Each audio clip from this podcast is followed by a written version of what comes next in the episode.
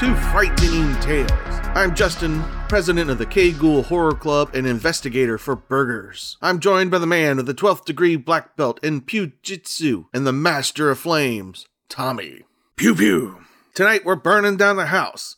That's right, it's all about the flamethrower. The best weapon ever used in a horror movie. So I'm going to tell you the top 10 flamethrower scenes in horror movies. We'll also unveil the flamethrower awards, and Tommy will teach us how to use a flamethrower. But before that, I have to tell you about the movie Cocaine Bear. Now, when the title of your movie is Cocaine Bear, there's certain expectations that are not going to be met, like cinematic masterpiece, or we're going to have some great actors in this. And a lot of people are going to be, I don't really want to go see that. It sounds stupid. But when the trailer dropped last year, I thought the same thing. Then I watched the trailer and then I moved, quickly moved into the I can't wait to see category. So it the movie has now been released and I went and saw it and I was pleasantly surprised. I went in with lower expectations and I left pleasantly pleased. It was funny, it was campy, it had just enough cheese to be really good, and we had some really strong performances from Ray Liotta and Keri Russell. Now, how do you get people to come in to see a movie called Cocaine Bear? Well, you throw out that it's based on true events. I know what you're saying. There was a bear that ate cocaine and went on a bloody rampage. No, it didn't go on a bloody rampage, but there is a bear that ate cocaine, which is the whole inspiration for this movie. So let's take a quick look at the true cocaine bear. To tell us this story, we're going to jump over to the New York Times. Miss Amanda Holpuch has the details. In December of 1985, the Georgia Bureau of Investigation announced that a 175 pound black bear had died of an overdose of cocaine after discovering a batch of the drug. It was, of course, a three sentenced United Press International story that read A 175 pound black bear apparently died of an overdose of cocaine after discovering a batch of drug the Georgia Bureau of Investigation said today. The cocaine was apparently dropped from a plane piloted by Andrew Thornton, a convicted drug smuggler who died September 11th in Knoxville, Tennessee, because he was carrying too heavy a load while parachuting. Now, the scene with Thornton is the opening scene of the movie. You see Thornton just kicking out bags of cocaine as some alarm is going off on his plane. Of course, the director Elizabeth Banks added a little comical humor to it. Instead of just jumping out with too heavy a load, Thornton hits his head on his plane on the way out and plummets to his death. Now, Banks does keep Knoxville, Tennessee, and the Georgia forest in the movie. I mean, this location doesn't change for this. Let's get back to the story of Cocaine Bear. The cocaine was apparently dropped from a plane piloted by Andrew Thornton. The Bureau said the bear was found Friday in northern Georgia among 40 open plastic containers with traces of cocaine. Now, when you're watching the movie, you could just see this bear absolutely loves cocaine because cocaine. Cocaine is a hell of a drug. The first people to see the bear are some hikers. And they're like, oh, look, a cute bear. Let's take a picture of it. And the, and the, and the guy with the camera starts, he zooms in and he sees the bear is just acting all demented banging its head on the tree and doing all kinds of crazy stuff. So the photographer is like, I think we need to get out of here, honey. And the girl, his girlfriend is like, No, no, no. It's just a harmless black bear. You know what they say if it's a black bear, you need to stand up and fight. If it's a grizzly bear, you need to run. And they're like, Okay, we'll do that. Well, they didn't know this bear was hyped up on cocaine because Cocaine is a hell of a drug. And he promptly eats the girlfriend. The fate of the guy photographer is not determined until much later in the movie. Let's just put it this way. Aside from four or five characters, everybody is just bear food. So let's go back into the story. The bear was found dead in the mountains of Fannin County, Georgia, just south of the Tennessee border. According to Gary Garner of the GBI, there's nothing left but bones and big hide. Dr. Kenneth Alonso, the state's chief medical examiner at the time, said after an autopsy, the bear had absorbed three or four grams of cocaine into its bloodstream, although it may have eaten more. Today, the very same bear is said to be on display in Lexington, Kentucky, at the Kentucky for Kentucky Fun Mall. The mall said in an August 2015 blog post the workers wanted to know what happened to the bear and found out it had been stuffed. The blog post says the stuffed bear was at one point owned by country singer Waylon Jennings, who kept it in his home in Las Vegas before it was delivered to the store. The New York Times said they could not independently confirm this account. Now, what happened to the bear in its final days or hours after the cocaine binge is a mystery. The one thing we did know, he did not go on a bloody rage like in the movie. Let's get back to the movie. Let's talk about that bloody rage. As I said, many people are just bear food. And they're there just for that scene. I, mean, I could understand. I would love to see that discussion for the script sitting around a table. All right, your food, your food, you're safe. Your food, your food, you food, you're safe. And there's plenty of people to eat in this movie. In fact, there's a uh, Tackleberry wannabe park ranger who's trying to lure, uh, um, who's trying to woo a bear expert, which just happens to be one of the fathers from Modern Family. Of course, his bear expertness can't uh, deal with Cocaine Bear. Why? Cocaine is a hell of a drug. Is evident in one scene. The, the little boy in the movie is up in a tree and they're trying to get him out and he's like oh no i'm not coming down not one bit and uh, the bear expert well why are you in a tree well it's a bear you're supposed to climb a tree get away from him. and that sort of goes no bears can climb well the bear shows up takes a chunk out of the park ranger's behind and then kind of drags her off grabs a hold of the bear expert bear expert gets away he climbs a tree and the little boy's looking at him like, What? What are you doing? And then the bear emerges from the bushes and starts to climb the tree of the little boy. Well, as he almost gets the little boy's foot, the wind shifts direction, and the poor park or the poor bear expert is covered in cocaine because throughout the whole uh, tussle with the bear, he gets he finds the cocaine stash and he's covered in it. Well, as the wind shifts direction, it hits the bear's nose. The bear immediately bolts down the tree, shoots across the gap between the two. I mean, it just runs right across, climbs up the tree, and eats the bear expert. I mean, as soon as this bear, and you'll see this throughout the movie, once that bear smells cocaine, that's it. You're done. Like there's a scene where the bear is laying on top of one of the uh, survivors, and she's just passed out. Well, she gets one whiff of cocaine and she is back up and chasing whoever has it. So let's get back to our New York Times story.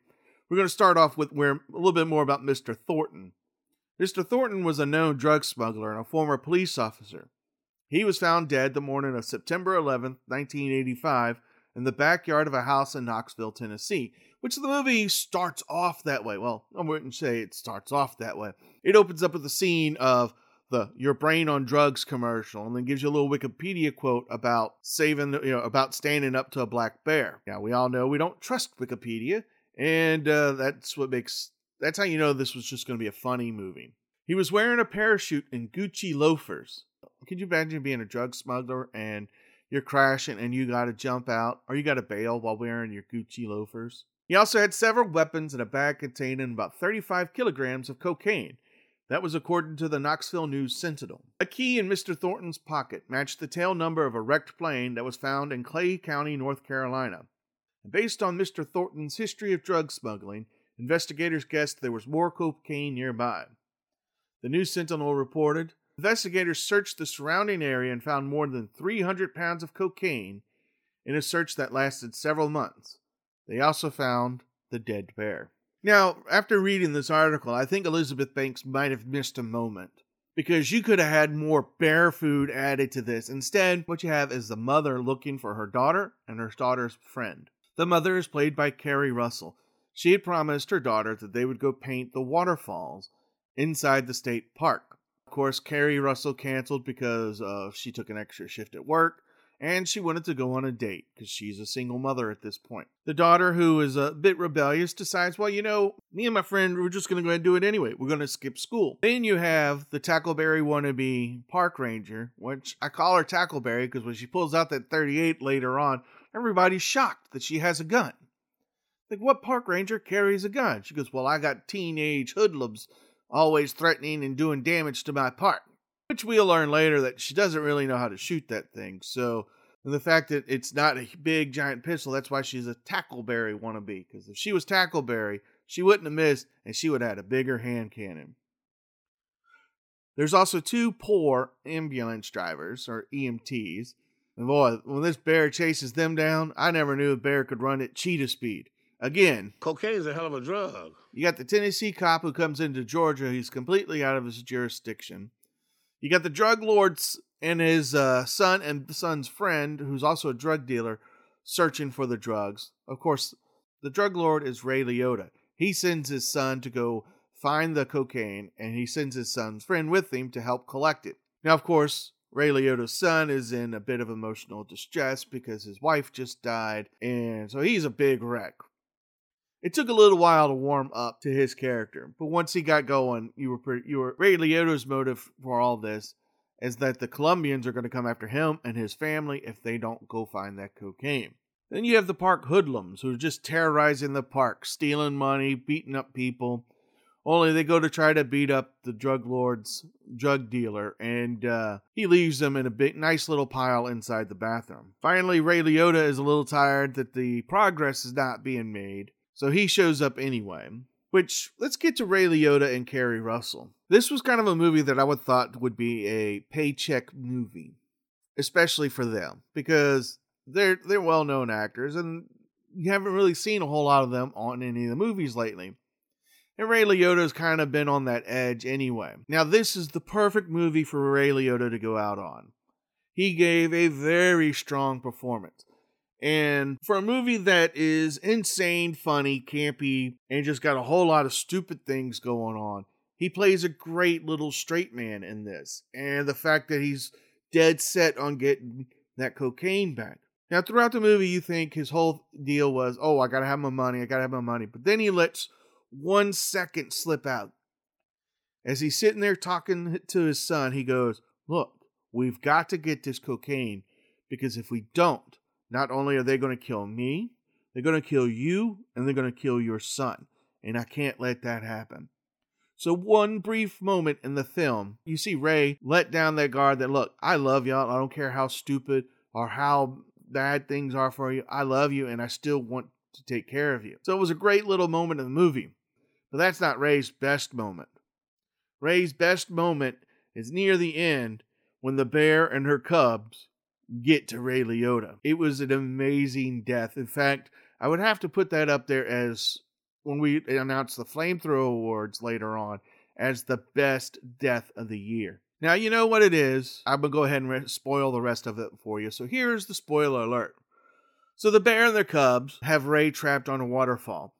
Now the Cubs are a little uh, uh, coke induced or on a little coke rage themselves because they they found a bag of cocaine and they were swimming in the cocaine. They were so covered in cocaine you would have thought they were polar bears. Now Ray Liotta is trapped. Everybody else has escaped, and this is where the mama bear decides it's a teachable moment for her cubs. This is where they need to learn to hunt and to kill.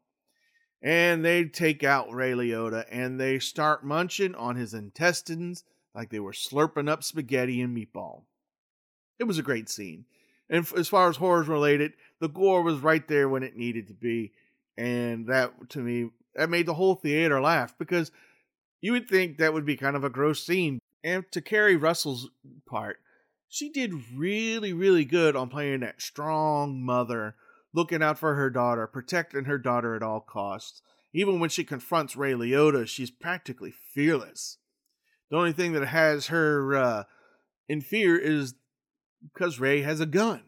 But when the tables are turned and she gets the gun, she's able to go full mom mode and keep Ray Liotta at bay and decides to. Uh, and then the bear shows up and they decide to, well, our best option is to jump off the waterfall and into the water.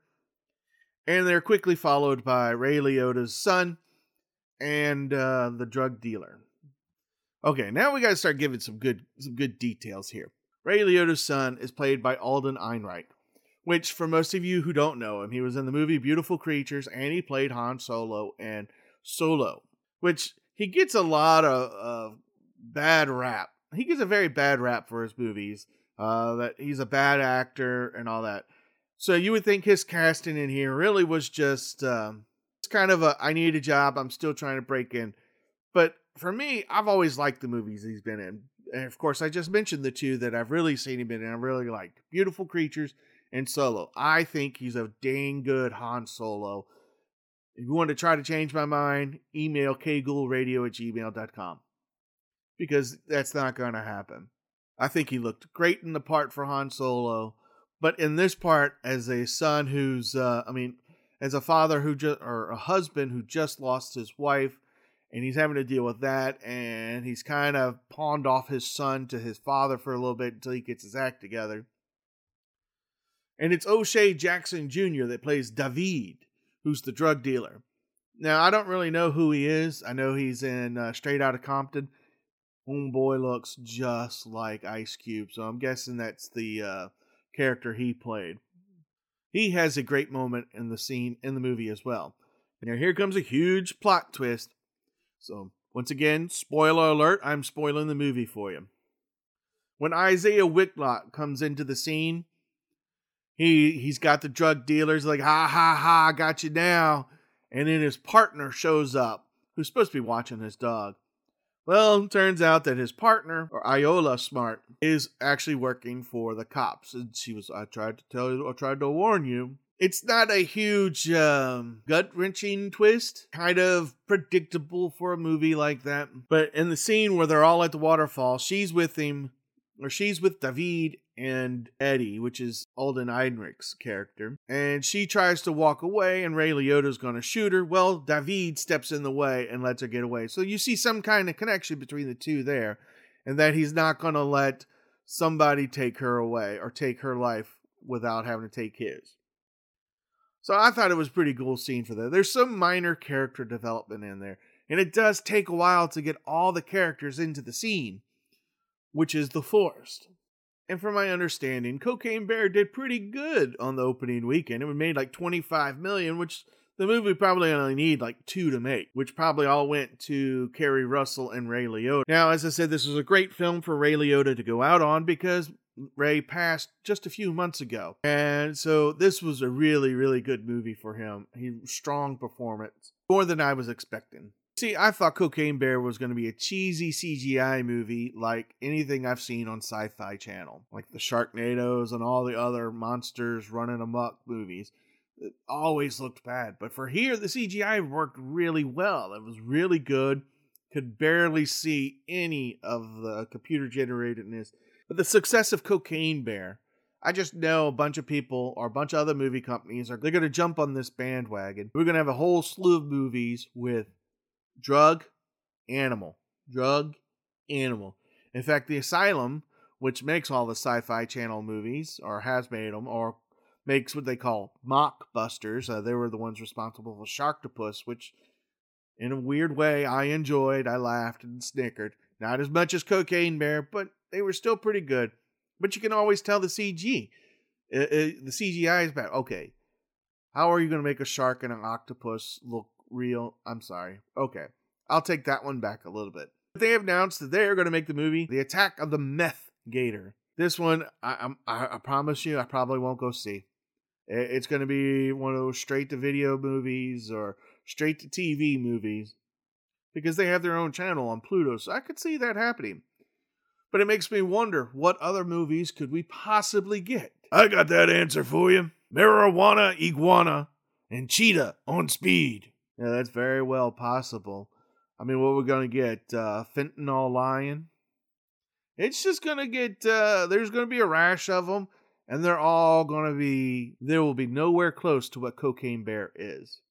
So here's my wrap up of Cocaine Bear. It is a great movie to go see. If you lo- if you don't like cussing, I suggest you stay away because there's a ton of it. You have Henry, who's the friend of Dee Dee, and Dee Dee is the daughter of Keri Russell they cuss a lot. So if you don't want to see cussing, then you want to pass this one up.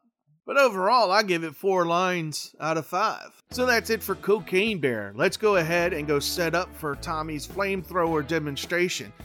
So enjoy tonight's creature feature.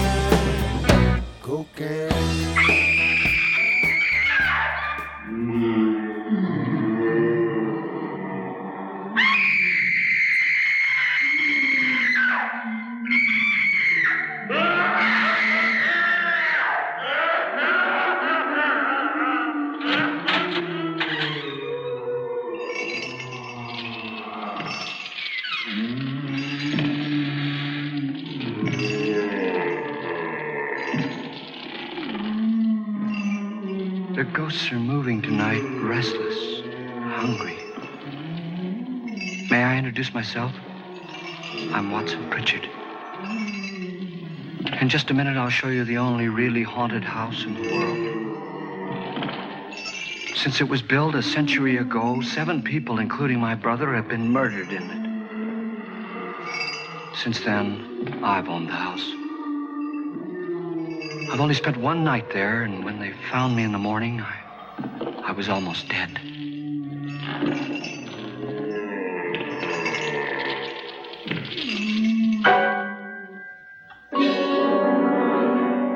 I'm Frederick Loren, and I've rented the house on Haunted Hill tonight so that my wife can give a party. A haunted house party. She's so amusing. There'll be food and drink and ghosts, and perhaps even a few murders. You're all invited.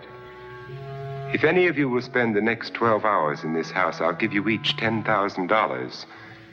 Or your next of kin in case you don't survive. Ah, but here come our other guests. It was my wife's idea to have our guests come in funeral cars. She's so amusing. Her sense of humor is, shall we say, original. I dreamed up the hearse. It's empty now, but after a night in the house on Haunted Hill, who knows? This is Lance Schroeder, a test pilot, so no doubt a brave man. But don't you think you can be much braver if you're paid for it? And I happen to know that Lance needs the 10,000 I'll give him, if he's brave enough to stay all night. This is Ruth Bridges. You've no doubt read her column in the newspapers. She says her reason for coming to the party is to write a feature article on ghosts. She's also desperate for money, gambles. You've already met Watson Pritchard, a man living in mortal fear of a house, and yet he is risking his life to spend another night here. I wonder why. He says for money. This is Dr. David Trent, a psychiatrist. He claims that my ghost will help his work on hysteria. But don't you see a little touch of greed there around the mouth and eyes? This is Nora Manning. I picked her from the thousands of people who work for me because she needed the 10,000 more than most. Supports her whole family. Isn't she pretty? The party's starting now, and you have until midnight to find the house on Haunted Hill.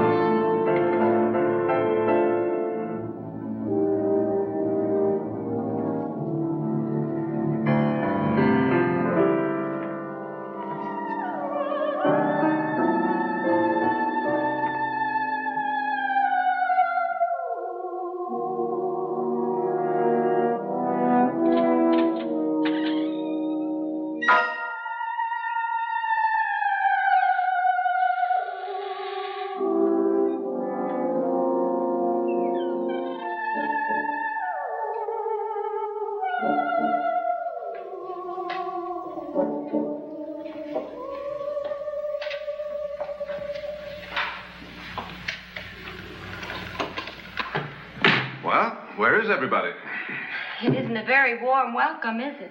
Only the ghosts in this house are glad we're here. Are we all strangers to each other? Don't you two know each other? I'm afraid I don't even know your name. I'm Nora Manning. Lance Schroeder. Is Frederick Loren a friend of yours? I've heard of him, but I've never met him. I work for one of his companies, but I've never seen him. I've never met the man either. Just a phone call. Do you know him? No, Well, then you're the only one of us who does. I don't know him. All the details about renting the house were done by mail. He's quite wealthy, isn't he? Millions. And uh, five wives, I believe. Four, I think, so far. A $50,000 party for only five people is a little steep, even for a millionaire. Well, if I were going to haunt anybody, this would certainly be the house I'd do it in.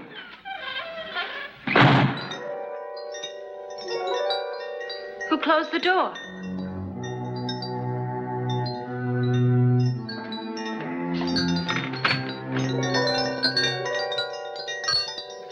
This thing's made of solid steel.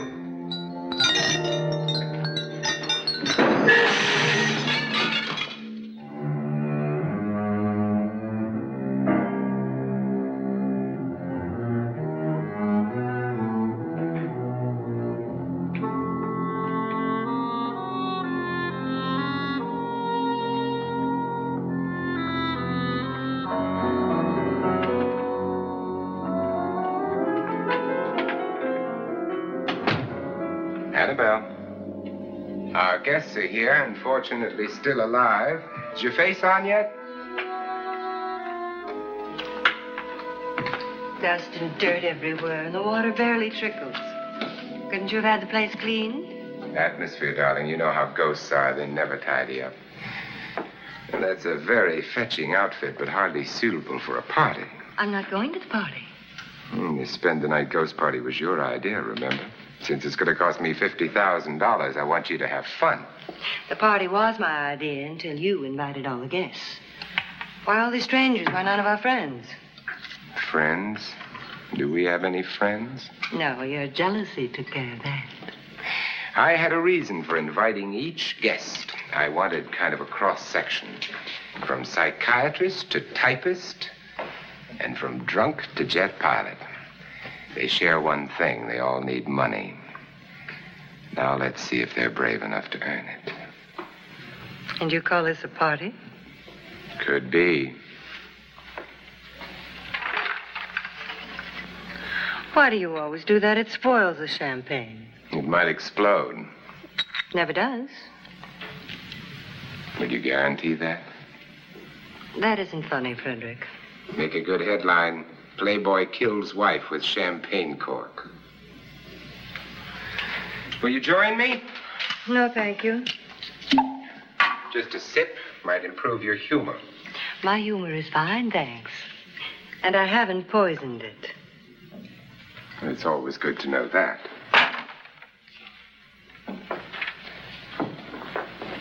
Have some. You'll enjoy the party more. Go on.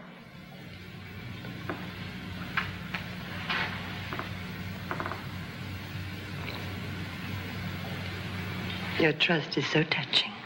And I'm not going to the party, Of all my wives, you're the least agreeable. but still alive. Hmm. Would you go away for a million dollars tax free?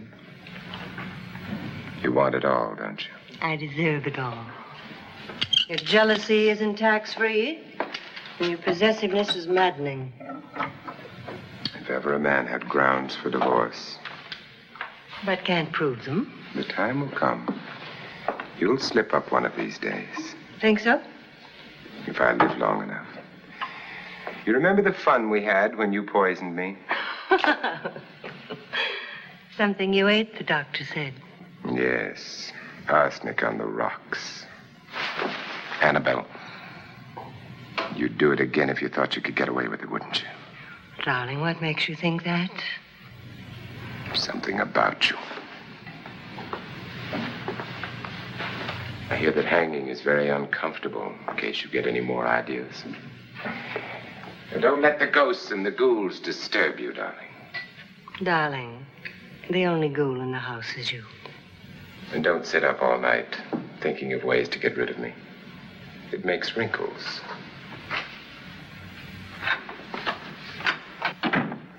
Welcome back to Frightening Tales. I hope you're enjoying your movie thus far. So let's get into the topic of tonight flamethrowers. We are now in the backyard. He has this area nice and cleared out because this is where he does all his cooking. That's right, all I do back here is blacken everything from roast beef to turkey to chicken to turduckens. If it's meat and you want a little beast and butt rub on it and you want it blackened, I'm your man. So while I set up my little demonstration here for you, Justin's going to give you a little history on the flamethrower itself. If there's one group of people who knows the flamethrower, it's the Marines. It's practically baked into their DNA. That is correct, Tommy. The Marine Corps knows this flamethrower very well. We used it all throughout World War II to win the Pacific. Mainly in Iwo Jima, we would use it to uh, get inside the pillboxes and flush the defenders out. We even had a Marine win a Medal of Honor for using the flamethrower, and that is Corporal Hershel Woody Williams, who just died last year. He was a big instrumental man in the Marine Corps League and for the Gold Star family. So he's uh it's a tough loss for us. But he received the Medal of Honor for his actions on the island of Iwo Jima on February 23rd, 1945. Here's the scene. Tanks are all bogged down in the sand because they didn't take into consideration that sulfur sand or volcanic sand would be far different than their normal beach sand. So the tanks are all bogged down in the sand. We have to take the fight on foot, and the Japanese are hunkered down into these big, giant concrete pillboxes. So what does Williams do? He volunteered to assault this position. He's carrying a 60 to 70 pound tank on his back. I mean, you see this, and snipers are just going to have a field day, try to shoot him. But anyway, he volunteers to assault the positions while four of his riflemen covered his advance. According to his Medal of Honor citation, this is what Williams did. He daringly mounted a pillbox to insert the nozzle of his flamethrower through the air vent, kill the occupants, and silence the gun. On another, he grimly charged enemy riflemen who attempted to stop him with bayonets, and he destroyed them with a burst of flame from his weapon. This is a master flame jitsu right here. And this is what made the flamethrower so terrifying and devastating. The Marine Corps was not the first to use the flamethrowers. In fact, you got to go all the way back to the 7th century in the Byzantines and their Greek fire. Greek fire was probably a mixture of liquid petroleum, sulfur, quicklime, and other elements. It was a highly flammable oil based fluid. Now, the Byzantines would pump this substance from a large reservoir through narrow brass tubes. These tubes concentrated the pressurized liquid into a powerful stream, the same way a hose and nozzle concentrate water into a narrow jet. The soldiers lit a fuse at the end of this brass tube to ignite the fluid, and it all just shot out. Now, they mounted these weapons along the walls of Constantinople, as well as the bows of their ships. So now you see the early river warfare using flamethrower all the way back in 7th century Constantinople. Of course, the Byzantine enemies were mystified by this horrific weapon. Could you imagine being in the 7th century and you approach on the wall and the city's walls just started igniting fire out of it? You would think they had a bunch of pet dragons or something. The Chinese would advance this technology. They would basically use a uh, a more double acting billow, you know, one of those things that you see in the cartoons where they push in, push out, push in, push out. Well, they consisted of a pivoting pedal that drove the two pumping chambers. By using this pump, they constantly pushed out fluid, which allowed for a continuous stream of fuel and therefore a very a continuous blast of fire. But of course, with the invention of gunpowder, flamethrower went to the side for a while. We, will say it went on the back burner for the for a little while, for several centuries. It's not that until World War I when a German rediscovered the flamethrower. A German inventor, Richard Fiedler, would be the one who reintroduced the flamethrower to modern arsenals. Uh, it was basically created out of a stalemate on World War I's Western Front. Basically, the Germans, the British, and the French, they were all just entrenched Nobody was making headway in this battle, so something had to change. And woe and behold, here comes the flamethrower. Now, Fiedler's flamethrower went through many revisions. but it could throw fire up to 120 feet away, so that was a pretty good weapon to use in trench warfare. Now, his weapon was untested and was a secret up until flamethrower troops arrived at the Battle of Verdun. This battle would last from February 1916 to uh, December 1916. That's an unnamed French officer witnessed the first flamethrower used in battle. He said it was something too terrible for words. That's what he told a Scotland based newspaper in July of 16. It was a nightmare, perfect hell, yet though many fell, no one failed. So initially it scared the Allied forces, but they soon overcame that fear and began working on their own. Now, this is why the Allied never feared it. There was a fatal flaw on Fiedler's flamethrower. He had no thickening agent, which would allow it to stick to his target, because once you got the fire to stick to the target, it would stay there and burn. Instead, it just kind of like hit the ground and the troops were able to move away. Uh, it was so that was the first reintroduction of the flamethrower. Now, it would not really get its ferociousness until February 14th, 1942. That's right, napalm was invented on Valentine's Day. So not only we've got the Valentine's Day massacre, but we can massacre more with napalm. This would be the version of flamethrower that we would see throughout the Pacific campaigns, also into Vietnam and the Korean Wars. I know I got the two kind of switched up there. Korean came before Vietnam, but you get the point.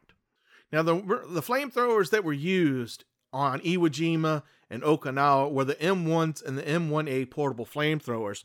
Now, there's a great video in this, or a great show on the Smithsonian Channel. Uh, there's this he, guy, he goes around looking for different weapons used throughout war, and he wants to use it. He wants to shoot it, he wants to ignite it, and he actually found a working M1A1 portable flamethrower. Napalm itself was a combination of naphthenic and palmitic acid, which was created by Harvard chemistry professor Louis Fieser. Now, here's where the flamethrower gets another gruesome twist to it. Having a flamethrower is like having a fire breathing dragon on your back, right?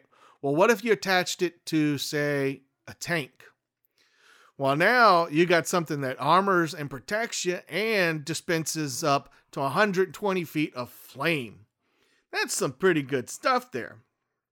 You've seen some tanks like the M3 light tanks were converted into flamethrower tanks. The M3A1s were nicknamed Satans. They helped uproot entrenched Japanese soldiers, and they were also used in the Battle of Okinawa. They used more than 200,000 gallons of napalm thickened fuel in the defensive positions all alongs the hills, the cliffs, and the caves. So here you not only got to fear the guy with the flamethrower on the back, but you got a lightweight tank that Hey, here we go. It just pulls up. You're shooting. You hear the bullets ricocheting off, and the guy behind the uh, gunner goes, and there you go. So now, how would a flamethrower on a tank actually work? That's the cool part here, and what would be uh, crazy about it. So they were typically typically the fuel in these weapons were driven by a rotary or piston pump powered directly by the tank engine with greater pumping power. Tank mounted flamethrowers had better range and more fuel tank capacity. You know, so thus they had a larger ammunition supply and they can go for hours on end where your standard run of the mill infantryman with the flamethrower on his back would have to go say refuel. Now the U.S. wasn't the wasn't the only one using the flamethrowers in the jungles of Vietnam.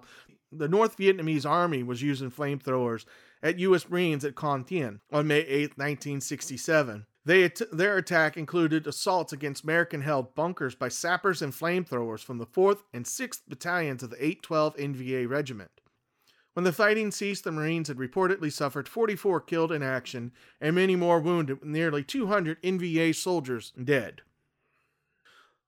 According to Edward J. Marolda and R. Blake Dunnavent in Combat at Close Quarters Warfare on Rivers and Canals of Vietnam, the River Patrol Force used not only fire arrows, but also flamethrowers and water cannon to destroy enemy positions on the Mekong Delta riverbanks.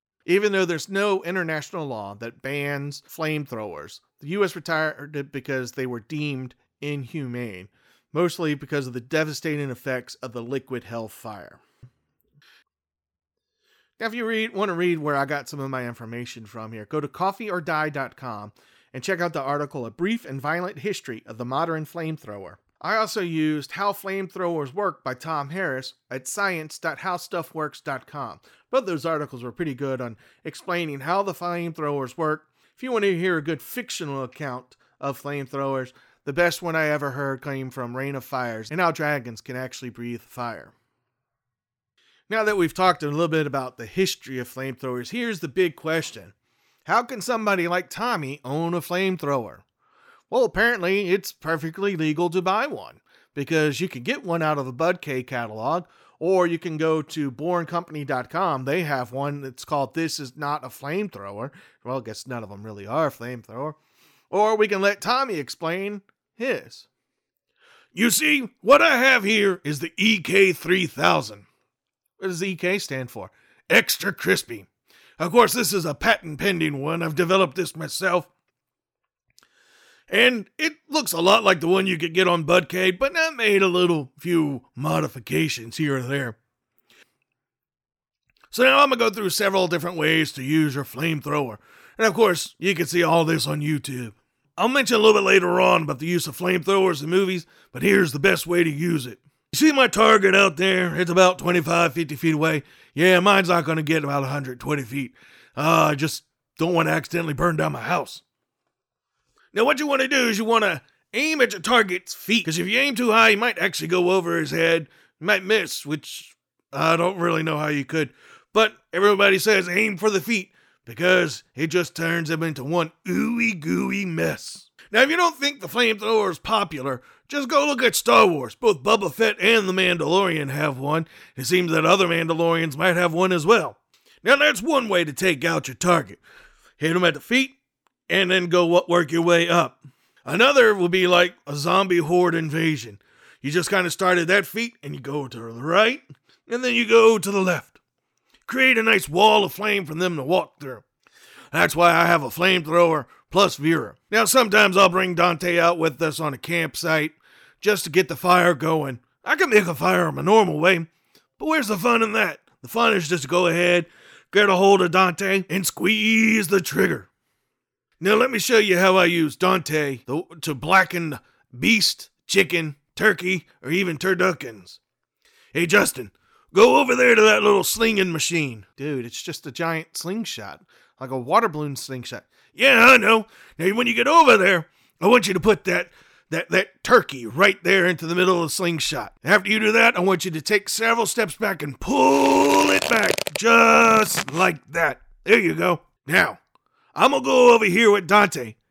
When I say pull, I want you to let it go. Pull!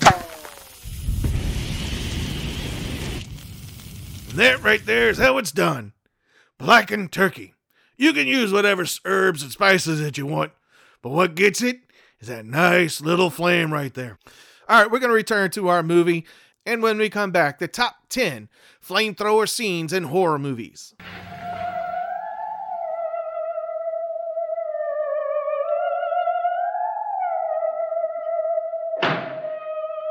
This is what she used on my brother and her sister. Hacked them to pieces. We found parts of the bodies all over the house, and places you wouldn't think. The funny thing is, the heads have never been found. Hands and feet and things like that. But no heads. The wife, probably in a rage, threatened her husband with a knife and then, carried away by hysteria, took a swing at him and simply went on from there. she certainly went on. How many people did she kill, Mr. Pritchard? Only two. Her husband and her sister. No one else was here. So there are two loose heads just floating around in here somewhere? You can hear them at night. They whisper to each other and then cry. Since our host isn't here, would anyone care to mix me a drink? Certainly. What will you have? Good evening. I'm your host, Frederick Loren.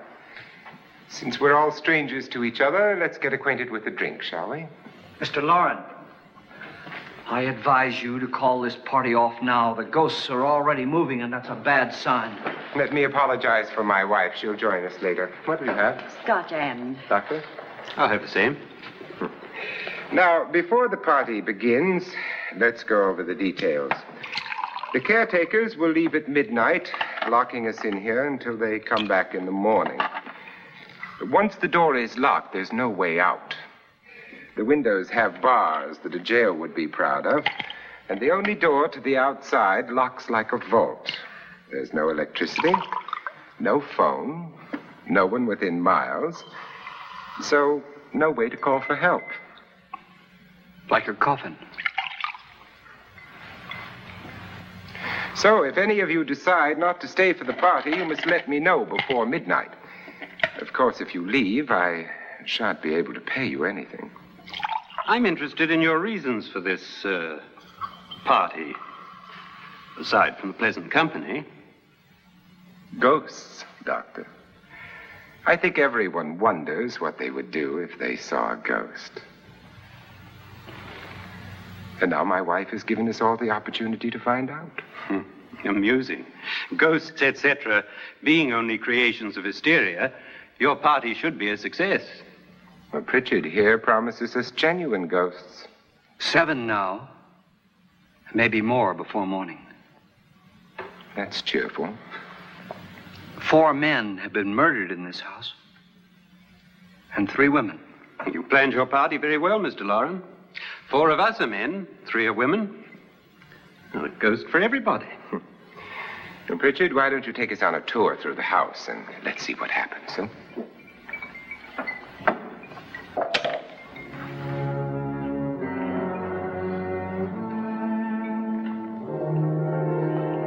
See that stain?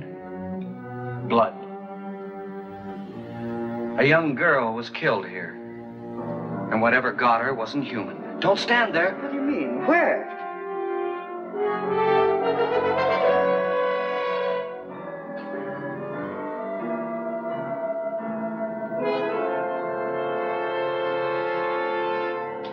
Too late. They've marked you. Ridiculous. The roof probably leaks. Oh, that must be what it is. Who would want to haunt me? I would say any self respecting male ghost. I hope it doesn't come back. Well, Mr. Pritchard, you're the life of the party. Oh, he hasn't even started yet. Wasn't there a man who threw his wife into a wine vat or something? That was in the cellar. There's been a murder almost every place in this house.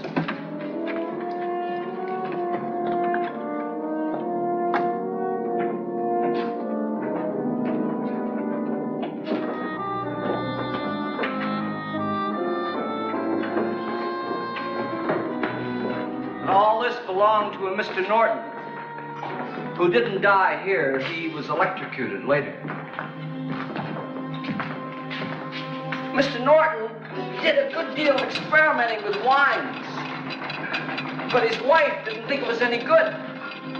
So he filled the vat with acid and threw her in. She was supposed to stay down, but the bones came up.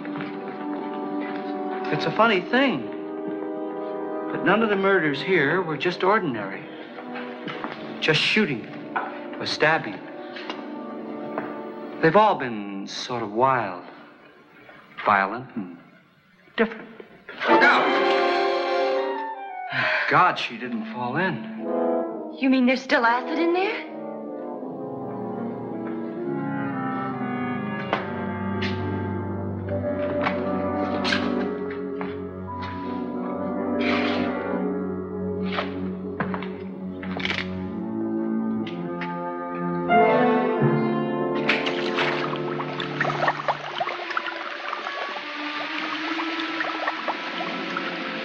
Everything with hair and flesh.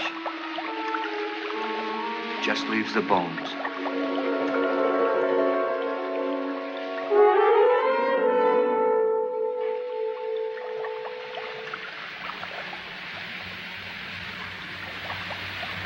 My, it's dry and dusty down here. Well, there's a, a cure for that upstairs. Come on.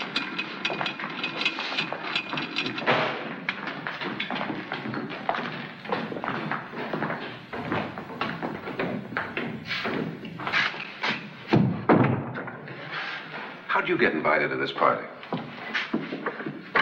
No. Oh, go on. I mean, what did he tell you? Mr. Lawrence said everybody'd get $10,000. But he didn't say anything about being locked in. No. Uh, He just made a deal with me on the phone, but nothing about having to stay. Aren't you going to stay? If I don't, I lose $10,000. I'm going to stay too. $10,000. Yeah. You believe in ghosts? I don't know. Well, I agree with what that doc says. You can spook yourself. I've done it in planes. Seen things that weren't really there. Or were they? what are you going to do with your 10000 If we get it. What do you mean if we get it? Won't he pay us if we stay? Ah, sure he will. 10000 is no more to him than a nickel is to us. We were in an automobile accident. Now I'm the only one in the family who can make any money. Boy, I've never seen so many doors.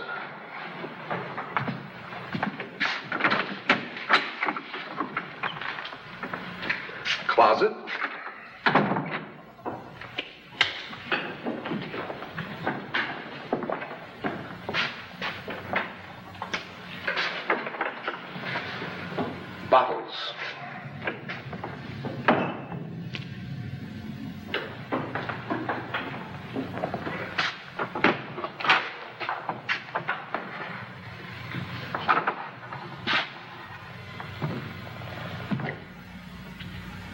Does it go anywhere?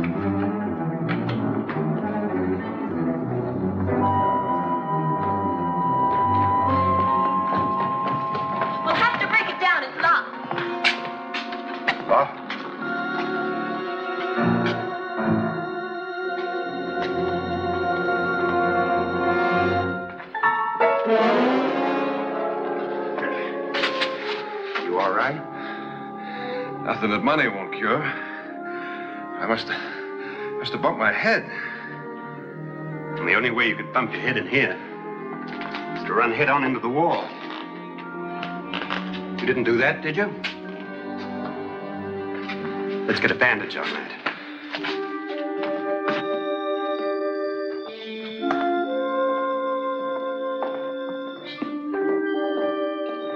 I wonder why they didn't kill him. Who? He didn't bump his head. They hit him.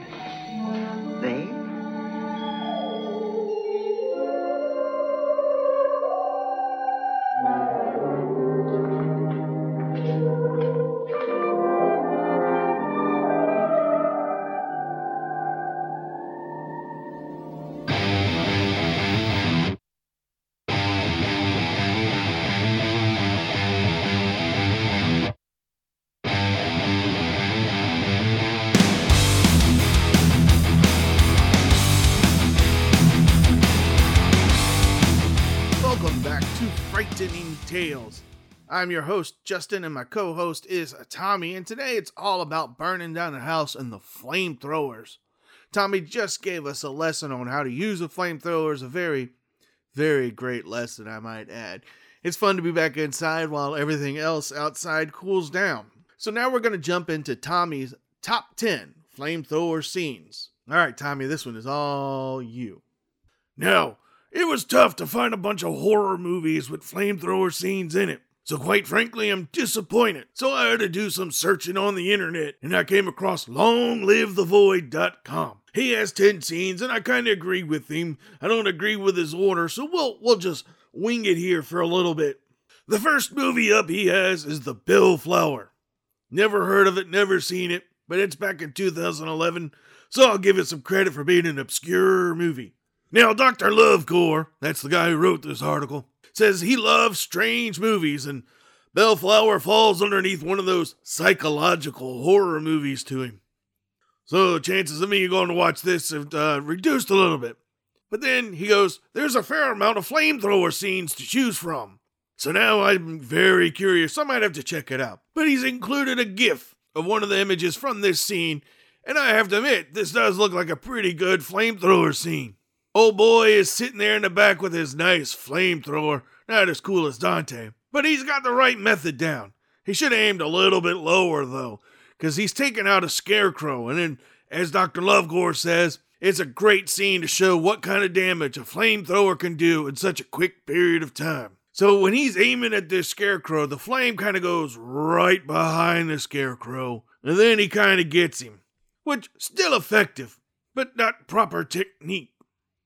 At number nine, he's got Phantasm 2. Now, I probably would have bumped this movie up to about four or five, because the Phantasm movies, ha, that dang tall man scares the daylights out of me. So here you see Ricky and Mike. I mean, not Ricky. Where did I get Ricky from? Here you have Reggie and Mike, and they are gearing up to take on the tall man. Now, you see, Reggie is making his own little flamethrower over here, and I gotta admit, that's a man after my own heart, because he's made his own just like my Dante. Mike here is to use his flamethrower a little bit later on in the movie, but this gearing up scene is much, much better. But like I said, I would have put Phantasm 2 much higher than number 9. Coming in at number 8, I don't consider Mad Max a horror movie.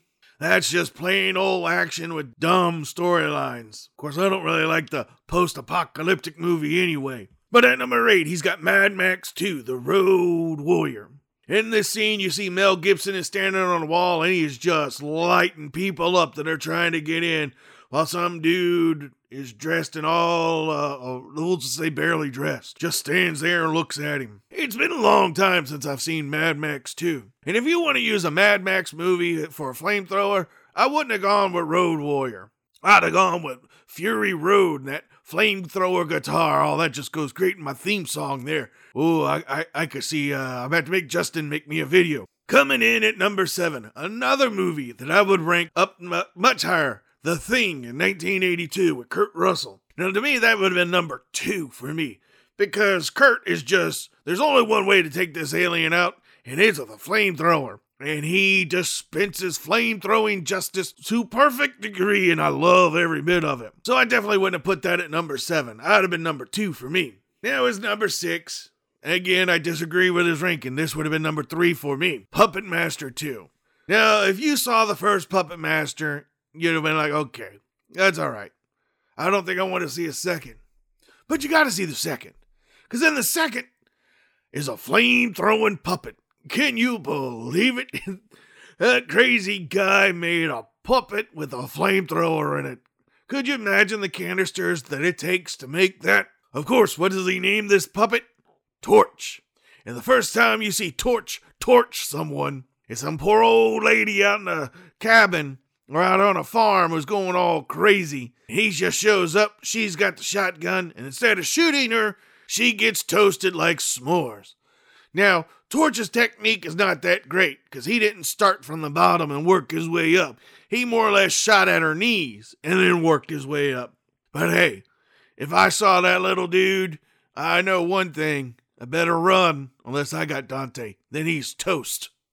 Now, another movie he's got in here I haven't heard much of, or even ever even heard of and to begin with Overlord, back in 2018. He said this one was really hard to get into, but it took a while to get to the horror. And what he really liked about it is the scene where she burns down this fella here. And his words were, This is definitely the face you should make whenever you fire one of these babies. Now she's got one of these mean grins. Me, I just get a smile from ear to ear when I get Dante out. So since I've done some shuffling around and moved movies a bit, let's kick some of these other ones down a lot further. Number four, he has Return of the Living Dead Part 2. In this scene, a f- zombie is trying to negotiate, but it doesn't go so well. And of course, this is one of those uh, comical scenes. She agrees not to eat brains for a while, but she still gets toasted there in the end. Now, I have to admit, the flamethrower is the perfect weapon for zombies. Doesn't make a whole lot of noise and causes a whole lot of damage. Imagine you had four or five people with flamethrowers as that zombie horde comes towards you. All you gotta do is just turn it on and let her burn through. And you can even just set other things on fire and set, and just as the zombies run through the other zombies that are on fire, they're going to catch fire too. Perfect weapon for the zombie apocalypse. Coming in number three is the Blob. I'm not a huge fan of the Blob, so this one I would have stuck at like number nine. But just because there's a flamethrower in it, and oh boy, doesn't look like he's doing so well with it. I don't know how a flamethrower would do to a gelatinous cube of stuff. Maybe uh, one day we'll try that out, don't you think, Justin? Coming in at number two, Night of the Creeps. Now, I could have seen this as being a number five or number six. This is what you call double tap. One boy shoots the creep in the head, his head explodes, the other guy deep fries whatever comes out. Just pure incineration. Now we're on to number one. And this I completely agree with. Best flamethrower ever. Have you ever wondered if you could just flame broil an egg? Well, in Aliens, you get just that. Ripley walks into the nest, there's that queen alien, and Ripley just lets it rip, and she starts deep frying every egg she could see. And look, she's got the best technique ever. She's got her flamethrower low, pointed low, and she just goes from left to right, right to left. And I mean, it catches every egg on fire. And that alien queen, she ain't all that happy. Well, that sums it up. There's the 10 best flamethrower scenes ever in a horror movie. Of course, there's a few honorable mentions in there. You got Chud. Oh, I forgot about that scene from The Watchmen when the comedian's over there in, in Vietnam and just roasting everything in sight. He's got that look on his face like, damn, war is hell, but I sure like it. And then Lethal Weapon 4, I forgot about that. Tri- when old Riggs tricks old Murtaugh to go out there and distract the flamethrower guy so he could shoot the guy and uh, accidentally blow up everything around him. Oh, good times, good times. Well, there you have it. The top 10 flamethrower scenes ever in a horror movie or movie now. I hope you really enjoyed this list. If you got other suggestions, hey, just email my boy Justin at kghoulradio at gmail.com. We're going to return to our movie. When we come back, we are going to make the big announcement that you all have been waiting for the Flamethrower Awards. You're listening to Frightening Tales.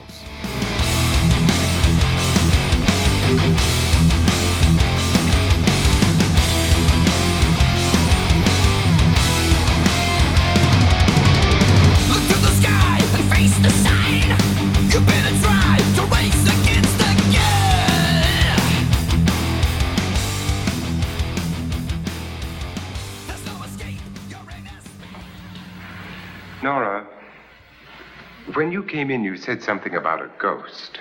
There was something. What did it look like? Well, it, it was wearing a black thing that went all the way to the floor. Weren't you a little frightened at the time? Well, yes. That, Mr. Loren, is hysteria. But then, Doctor, how do you explain what happened to Lance? Was that hysteria, too?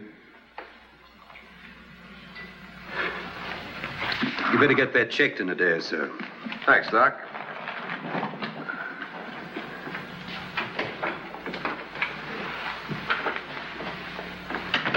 Wait for me in the hall.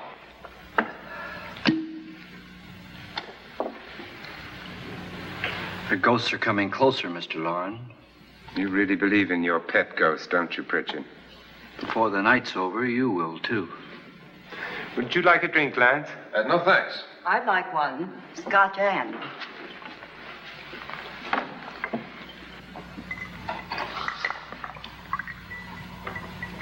Mr. Loren, are you really going to pay anyone who stays all night? Certainly. $10,000. Will there be much red tape or delay? You in a hurry, dear? Frankly, yes. Or frantically. There you are, my dear.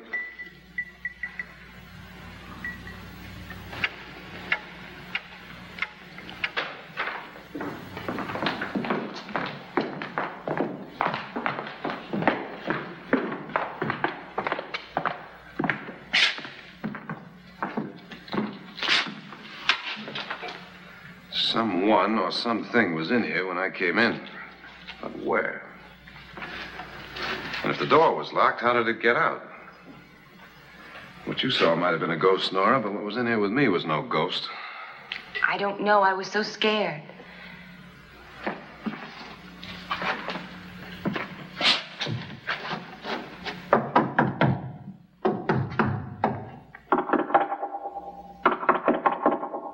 That sound different to you? Yes.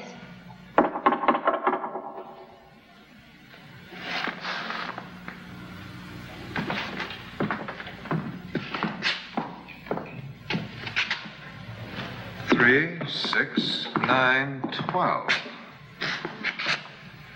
Twelve feet.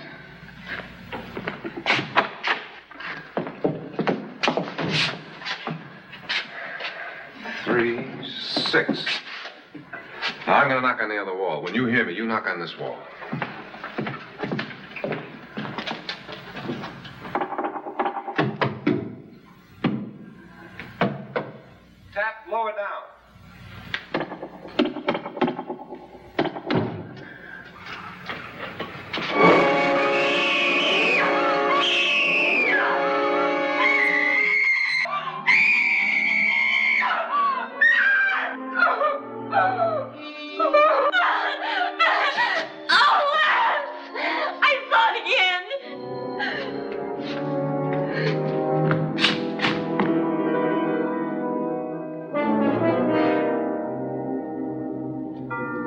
Where'd it come from? From in here.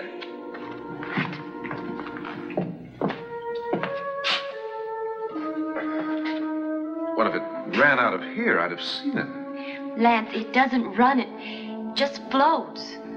Yeah, but uh, why didn't I see it? You don't believe me. Well, how can I?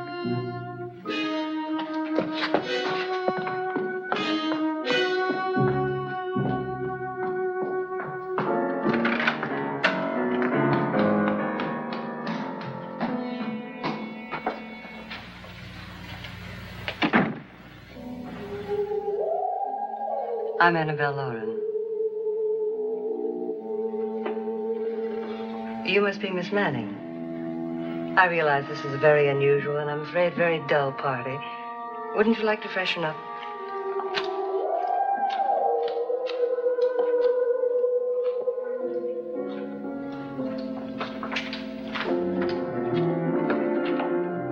This is your room. Depressing, isn't it? I doubt if I'll spend much time here. It's going to rain. Perfect atmosphere for my husband's party.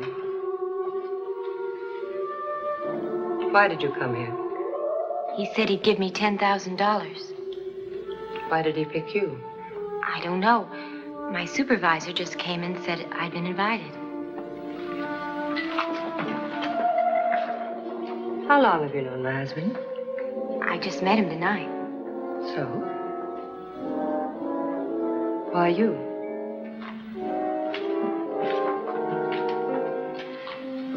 What were you doing wandering around by yourself? Well, I was in the cellar with Lance, Mr. Schroeder, and I just left, that's all. Don't do it again. Don't go anywhere in this house by yourself. Now fix your face and I'll come by for you in a few minutes. But I. You're in danger. We all are. But who? I hope for your sake you never find out.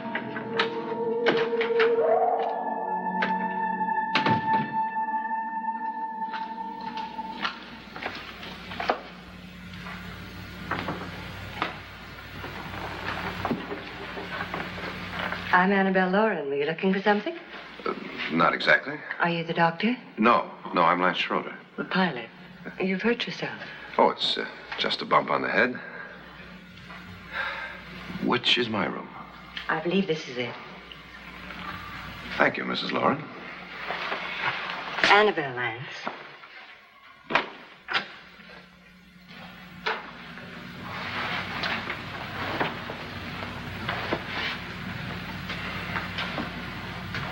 You were with the young girl in the cellar. Why was she so upset? Was she? And you don't look like the type to go around bumping his head. What really happened, Lance? Well, Nora thought she saw a ghost, but uh, I didn't see anything. She was just frightened then. And mad at me, I think. I kidded her about it. I wouldn't joke about anything else that happens here tonight. Now, don't tell me you're taking all this seriously. Aren't you? Well, I'd uh, like to find out what hit me. Lance. If I need help, may I count on you? Sure, I guess so. Look, what's going on here anyway? I mean, what is with this party bit? This is no party. He's planning something. Your husband? I wish I knew what it was. Must be pretty big if he's going to lay out 50,000. The money doesn't mean anything. He has a reason for getting us all up here to this dreadful old house. Well, what for? He doesn't even know us. Maybe that's exactly why you're here. Well, what can he get away with? Oh, he thinks that big money like his can get away with anything. You know, of course, that I'm his fourth wife. The first simply disappeared. The other two died. Lance, I don't want to join them. You mean he, uh... Oh, his doctor said they died of heart attacks.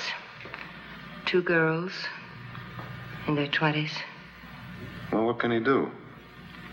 My husband is sometimes insane with jealousy. Nothing matters to him then.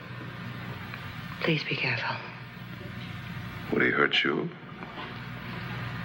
He would kill me if he could.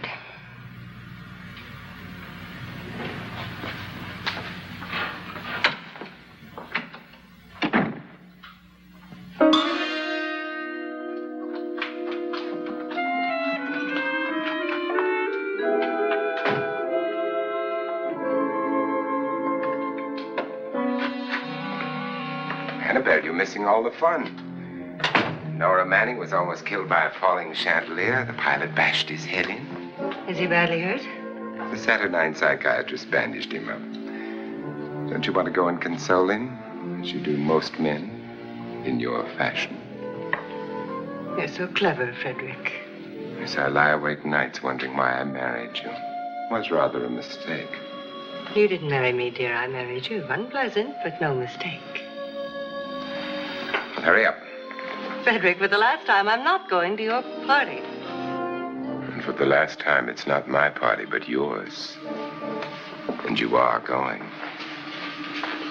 I am not. You ready, dear? No. Are you ready, dear? Yes, damn you. Would you adore me as much if I were poor? no. All you want to be is a lovely widow. It's almost time to lock up the house. And then your party will really begin. I wonder how it'll end.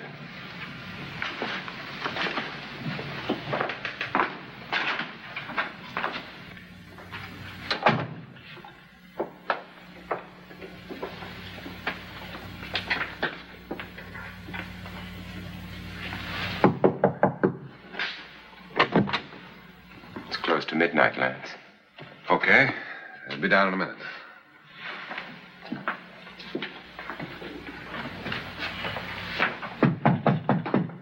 Who is it? Your host, my dear. It's almost midnight, Nora. We're all going to get together down in the living room. All right, Mr. Lloyd. I'll be right down.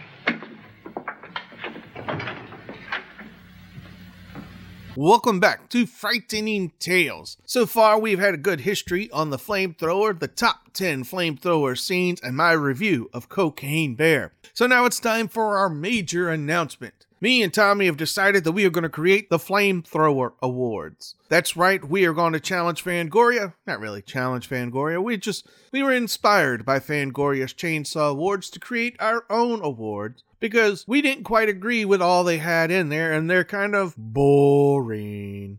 I mean, come on. In a lot of the movies I've never even heard of. So the Flamethrower Awards are going to be far different. We're not going to have the same categories of Best actor, best actress, best supporting actor, best. Who understands any of that?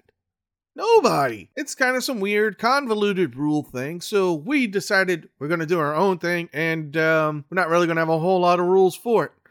So let's start off with our first category Best Movie. Okay, that is similar to everybody else. But we can't have one where they just go, oh, that was a great movie, and not have a Best Movie category. And then we're going to have the Best Story, which means that it's going to be one of the best movies that had the better story of it. So best movies kind of more of like cinematography, how we felt with it. I mean, just your general normal feels category. But best story is going to be judged much, harshly. Like take Cocaine Bear for example. There is absolutely no way you can make a story about a bear rampaging on cocaine. But there was a story in there. There was a story about father and you know father loving for his son or looking out for his son, and a mother protecting her daughter. I mean, there was there, if you look into it, there's a story. Now, is that going to be the best story ever? No, it's not going to be best story of the year, but it's there. And then we're going to have like best kill. And so far, we've already gotten that category, Ray Liotta's death, because that's the bear killing Ray, and it's amazing. That is going to be a strong contender. It's going to be a tough year to fight that, uh, to find that one. But uh, I've seen some other movies that are coming up that uh, have officially hit my now that will scare the pants off of me category. Ooh, sounds like a new category. Scared the pants off of me category. We've also got the best character. I, I don't care about who's playing the role. I care about the character itself. What character development did we see? Uh, is it an iconic character that finally gets its due? Uh, I mean, because look, we got Scream 6 coming up. A whole slew of characters in there. Is Jenny Ortega's character really the best character we're going to see all year? We will find out. The best escape. Now, this is the one that's where it's kind of like tough. How do you get away from the villain? Or even another way, how does the villain escape? Because sometimes a good guy doesn't always win. But the best escape, it has got to be an imaginative one. It's got to be like flamethrower pulpit, you know, or a tripwire attached to a flamethrower so she could get out of the window. Kind of imagination is what I'm looking for in that. The best plot twist. Now that is what I'm looking for. What what did I not see coming? That's how that's going to come down to. The best villain reveal ever. Now this category will be a little tough considering that you'll know the villain at the beginning. But if you're smart like the series Stranger Things, when they reveal who Vecna really is, I was taken, I was completely shocked. I did not see that one coming. Yeah, but you also didn't see Talia coming in Batman, despite being a huge Batman fan. Okay, some things will slip by. But anyway, let's get back to our categories. Other categories going to be best series. This one should be self-explained here. Stranger Things is going to be inside that. Won't be this year because it looks like Stranger Things doesn't come back. The final season of Stranger Things doesn't hit until 2024, which that's a big bummer to me, by the way. But there's all kinds of other things coming out that we can be looking for for series. The best hero. Now this one will be you know kind of tough because the heroes have to be a part of the story. So there'll be uh, you'll have to measure how well they fight their villain and how they defeat and overcome all obstacles. Do they grow as a hero? Uh, what supporting characters needed to get that hero to get there? You know, the motivation of it all. Best final girl. I have a feeling we're going to get something out of Scream or any of these other movies this year. That we're going to have new Scream Queens. Best villain. Now, this is a category that will be tough. Well, Cocaine Bear is already in, the bear itself is already in this list as the best villain ever, or the best villain of the year. I'm pretty certain that this one is going to get, uh, uh, that will be moved out as I continue to watch the movies this year. Now, here is where we're going to uh, stretch away a little bit from the movie side of things. We're going to move into like best paranormal author Best Paranormal Podcast, Best Paranormal Book, Documentary, Best Event, Best Journalism, and uh, of course, Best Show on Paranormal. Because if you know me, for me to give one to be the best show, that's a lot. Because you know how tough I am on paranormal shows on Discovery Channel. And then we'll move over to like best horror author and book, best horror podcast, best true crime author, book, and podcast. We're looking around May to have the actual awards show. We will be putting all of our nominations together in February of 2024, but it's only going to be for the movies of 2023. We, we decided that we didn't want to try to watch all the movies of 2022 and try to rush one now. So we're just going to be patient, which it's a hard thing for me and Tommy. Well, that wraps up our announcement of the Flamethrower Awards and all of our categories. Uh, I think this is going to be a fun. We're going to get a few people to help us out because we can't possibly read and watch all of that. So I'm going to return you to your movie right now here on Frightening Tales.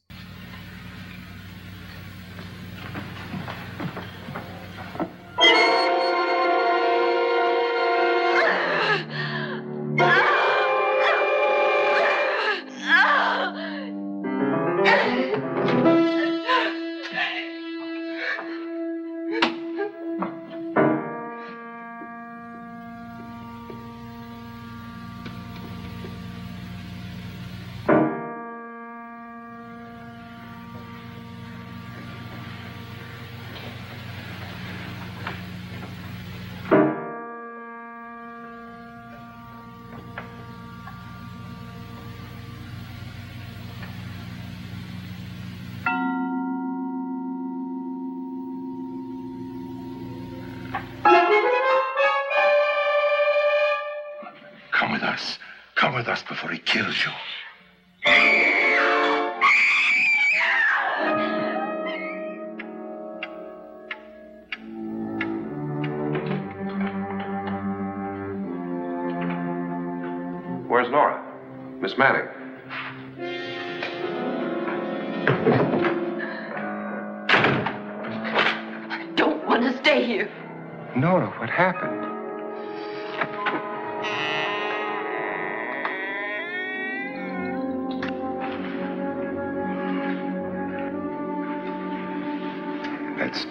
Slydes and his wife. They've been caretakers here for years. She's blind, you know. I'm not going to stay here. Well, Doctor, it looks like we have a real case of hysteria on our hands. I think she's just a little upset, not hysterical.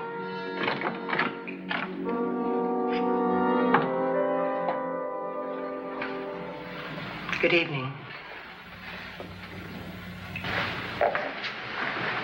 Hello, my dear. This is my wife. These are our guests. Ruth Bridgers, Dr. Trent.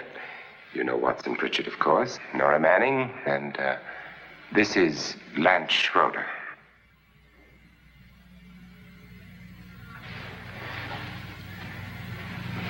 Get me out of here. Now, what about the 10,000? I don't care. He wants to kill me. Who wants to kill you? Mr. Loren. May I have your attention, please? I think you all remember the bargain we made about staying all night. $10,000 apiece. If any of you don't survive, $50,000 will be divided amongst the rest of you. If I should die, you will be paid by my estate. When the door is locked from the outside by the caretakers, we'll all be forced to stay in this house until morning.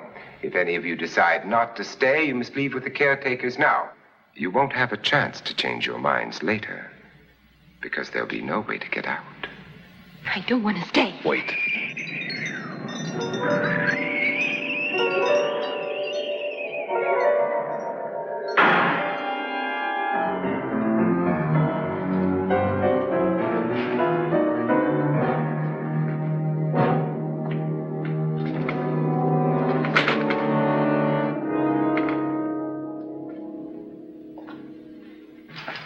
Midnight yet. Who told them they could leave? They never leave before midnight. Well, they've gone now. I was going to ask you whether you wanted to stay or not, but it seems that the caretakers have made the decision for you. We're all locked in now. But I don't want to stay. I'm sorry, my dear, but it's too late now. Darling, haven't you had enough of the silly game? Get some cars up here for these people and let them go home. But pay them first. This is your party. Remember? In spite of my wife's faith in my ability to do the impossible, we will all have to stay in this house until 8 o'clock in the morning. But we have some party favors for you in these little coffins. This is my wife's idea. And I must say, I think it's rather dangerous. I suppose you all know how to use one of these things, but in case you don't, you just press down on this lever with your thumb and then pull the trigger. You see, they're loaded. These are no good against the dead, only the living. Doctor? Lance? Nora? Go ahead, take it.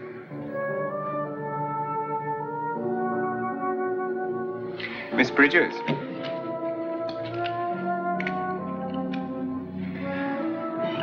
And here's yours, dear. I don't need it. It was your idea. Who knows, you may want to use it on me before this night is over. Throw these guns away. They won't do you any good. I agree with Pritchard on that point, although not for the same reason. Dr. Trent, don't you approve of our little party favors? Suppose Nora had had a gun when she mistook the blind woman for a ghost. I don't think anyone else is going to walk around in total darkness. Oh, I'm sure we're not going to go running around the house shooting each other, aren't you? Who knows? Fear makes people do amazing things.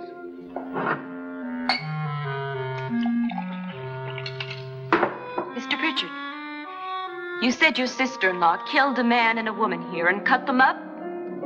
You said they found hands and feet, but they never found any heads. Would you like to see one of those heads? Would you all like to see one of those heads? Well, then, just follow me.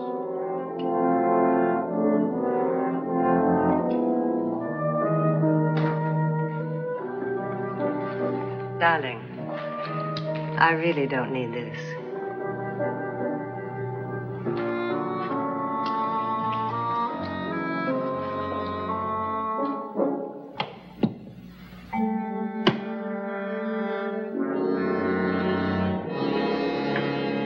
Just go look in my suitcase. Just go look.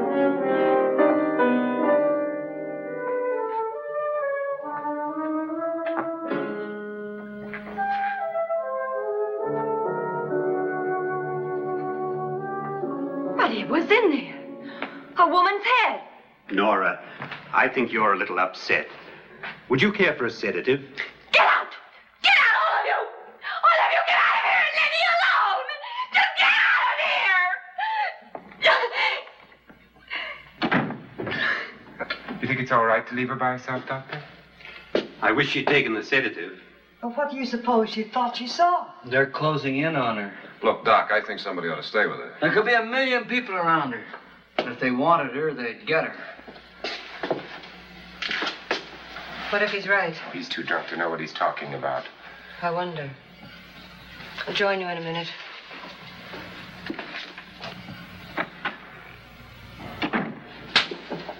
Do you think it would do any good if you went in and talked to her? Well, do you think there really was a head in her suitcase? I don't know. A thing like that would put me right over the edge. Look, would you sort of stay up here? I mean, in case she needs help? All right. I'll be in my room. Just call it. Thanks.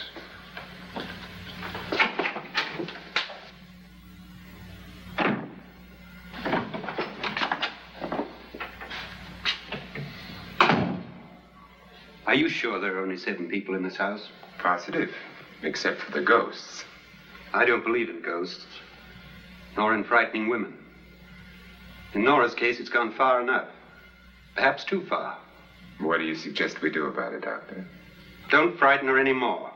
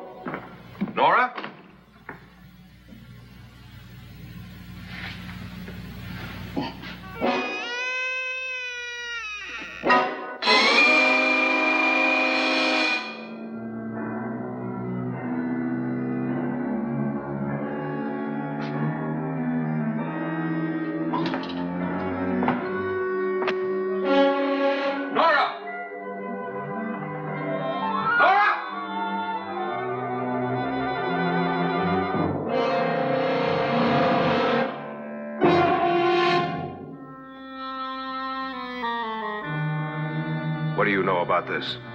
They've taken her. In a little while, she'll be one of them.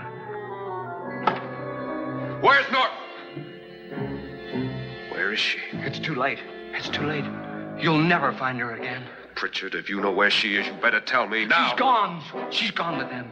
And there's nothing you can do about it.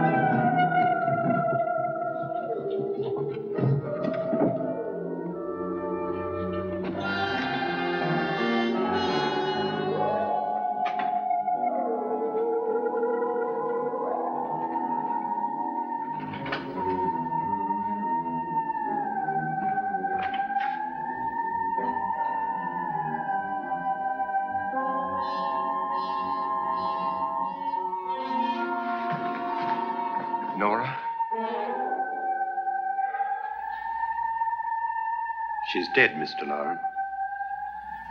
Your wife hanged herself. Suicide.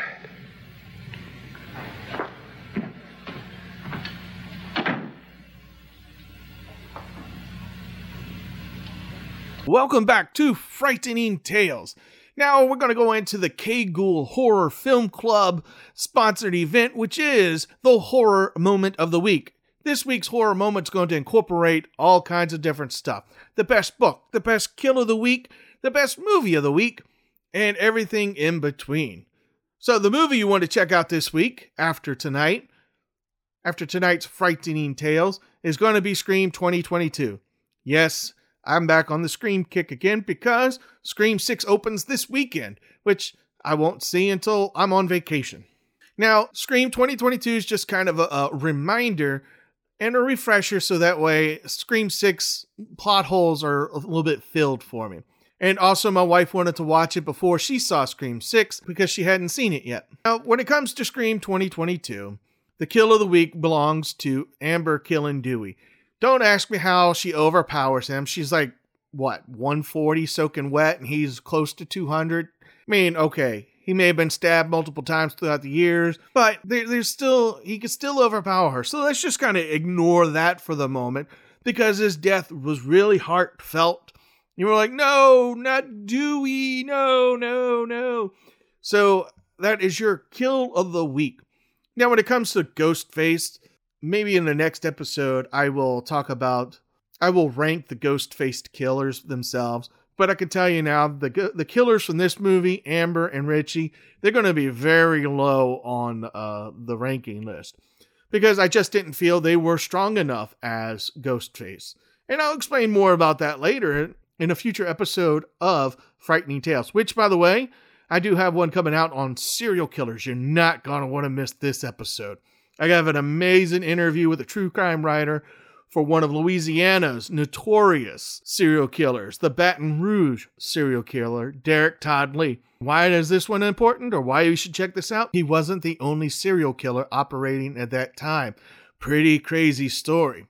Now, your book of the week is going to belong to a monster of all time, the true story of Danny Rolling, the Gainesville Ripper. Why is this book important? Well, Danny Rolling is the inspiration for all the Scream movies. That's right. we've got. I've checked out this book, and it's a pretty good book. I like it.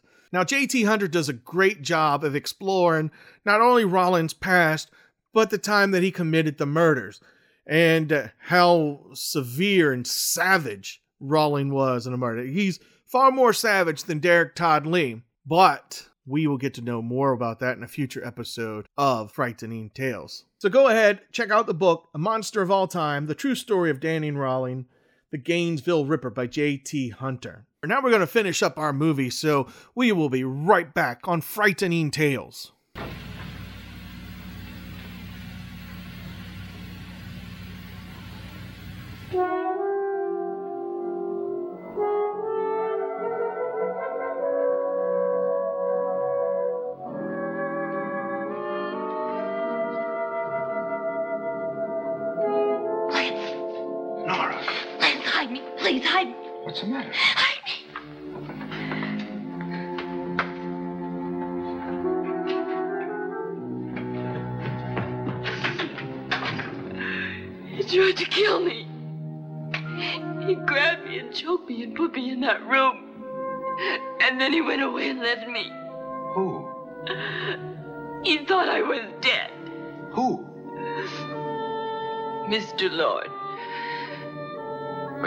About this?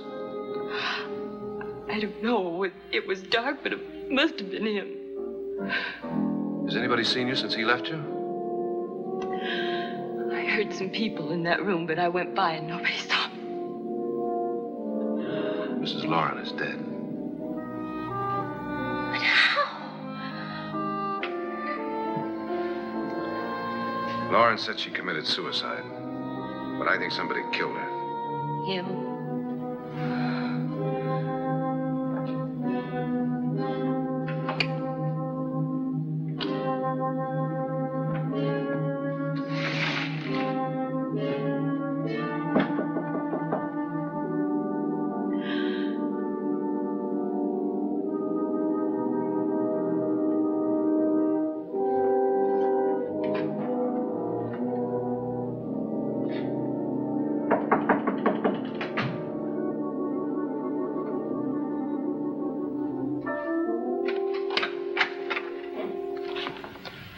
Sure you've come to the same conclusion I have. Yeah, I think so. Well, let's all have a meeting, discuss what to do. The living room? Okay, in a minute.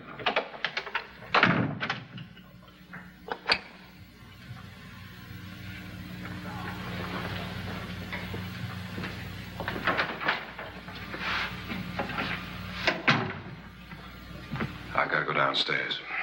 Now, you lock yourself in here and don't let anybody know you're here. Thinks you're dead, he won't come here. And I'll get back as soon as I can. You'll be all right. And if you have to, you use it.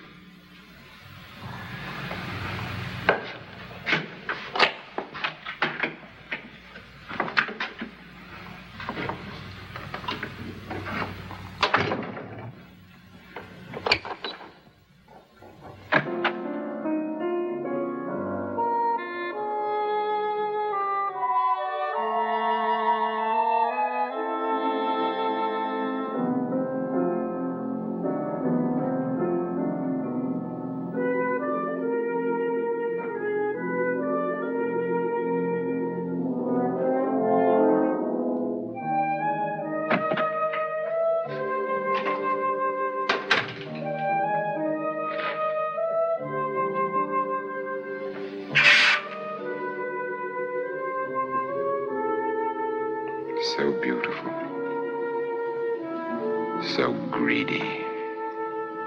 So cold.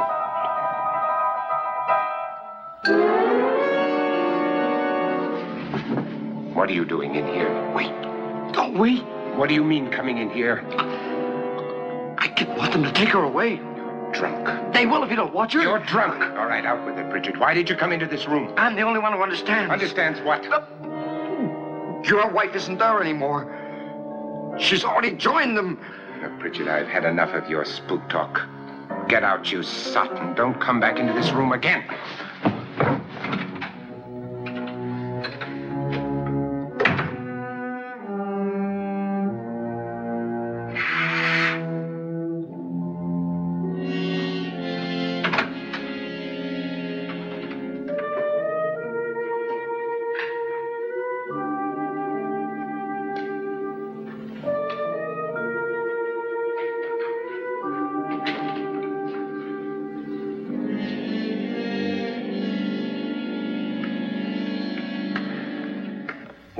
Her name?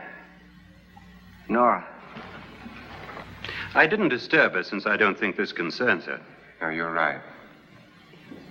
Mr. Loren, isn't there some way we can get out of this house now? No, none at all. We could try breaking out. The only door to the outside is made of steel. The bars of the windows are set in solid stone. We gotta stay. I'm not afraid of your ghosts, Pritchard. But I am afraid. When we came here a few hours ago, the only thing we had in common was the $10,000 we'd get. Now, however, we share something else the death of Mrs. Loren. So far tonight, one of us was almost killed by a falling chandelier. One of us was mysteriously slugged. One of us has been driven to the brink of absolute hysteria. And one of us is dead. Were these accidents? Suicide? And we must stay here for six more hours. Six hours? Six of us. Time enough. Who'll be next? How will it happen? Let me ask you a question, Doctor. You were the first one to see my wife there. Did you also see anything that she could have climbed up on and then jumped? No. Did any of you? There was nothing. How then did she get up there so high? Exactly, Mr. Loren. How? She couldn't have pulled herself up there. She couldn't have dropped from the ceiling.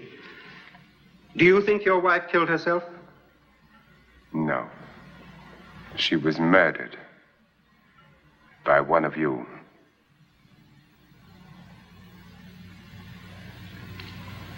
Or you, Mr. Loren. To deliberately kill someone, you must have a reason. We were all strangers to your wife. Only you had a motive for murder. What husband hasn't at some time wanted to kill his wife? What husband hasn't had a thousand opportunities to do it in such a way so that he'd never be suspected? I'm not such a fool as to hang my wife from a ceiling by a rope. The fact remains that you, or one of us, murdered Mrs. Loren. And that's a matter for the police. So, how do we get the police? That's my point. We can't until morning. What began as a silly party given by an eccentric has now involved us all in murder. For once, Pritchard may be right. If another murder's in the works, let's stop it now. Another murder. Why not? Maybe one of us saw too much. Why should even a millionaire want to give each of us $10,000 to spend one night in a gloomy old house? To see some ghosts, have a party? No. Have you finished trying me, Doctor? And is the verdict guilty of murder? Oh, this isn't getting us anywhere. Somebody killed Mrs. Loren. We know that. One of us is guilty and the rest of us are innocent. Okay. Now, what we have to do for the next six hours is protect ourselves from each other. Do you really think? I don't think anything. I just know that I'm going to my room. And if anybody comes in, I'll shoot him. Or her. And if we all stay in our rooms, we'll be safe. Because the innocent will have no reason to leave his room. And the guilty will admit his guilt if he or she does. And we all have guns. And we're all agreed? Oh, I wish this night were over. Rooms? Guns? I tell you, it doesn't make any difference. They aren't through with us yet.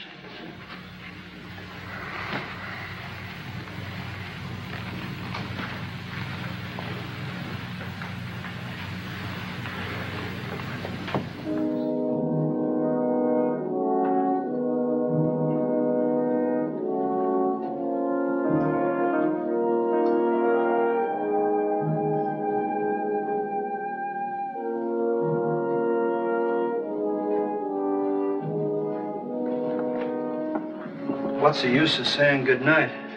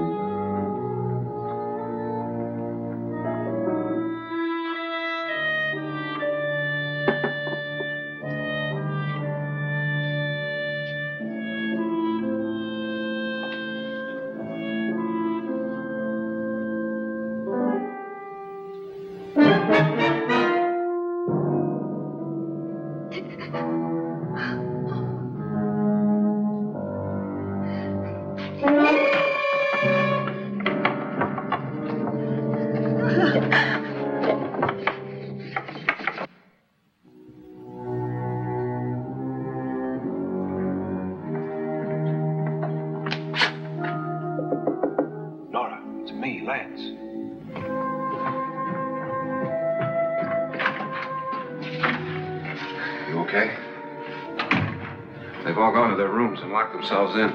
Lance, I've been thinking. It was so dark down there. Maybe it wasn't Mr. Loren. It was him, all right. He tried to kill you, and he did kill his wife. How can you be so sure? She tried to warn me, ask me to help her. The doc thinks he's going to try and kill one of us. Now, there must be a way out of this place, and I'm going to find it and get the police before he does. I'm going with you. What if he finds out you're alive? Safer here than any place else. Now just lock yourself in and keep quiet.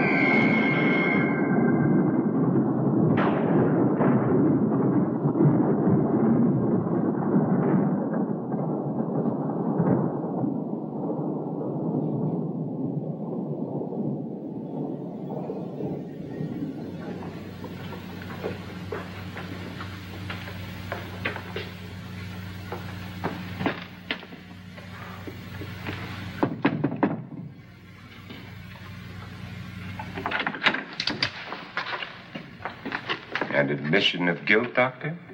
Certainly not. There's either somebody else in this house or one of us has left his room. Did you hear anything? Organ music? That, and someone walking. You got yours? Ready? You look downstairs, and I'll look up here. Why not together? There may be only minutes, seconds left of someone's life. Why waste time?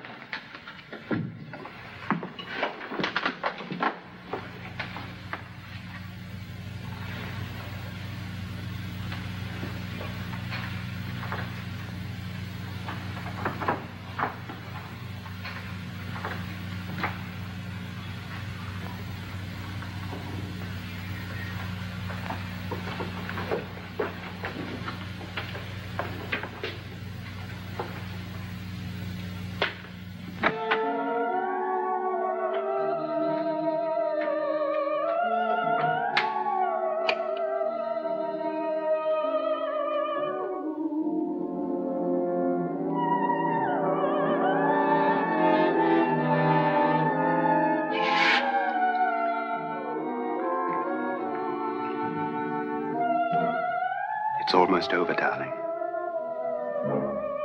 Every detail was perfect.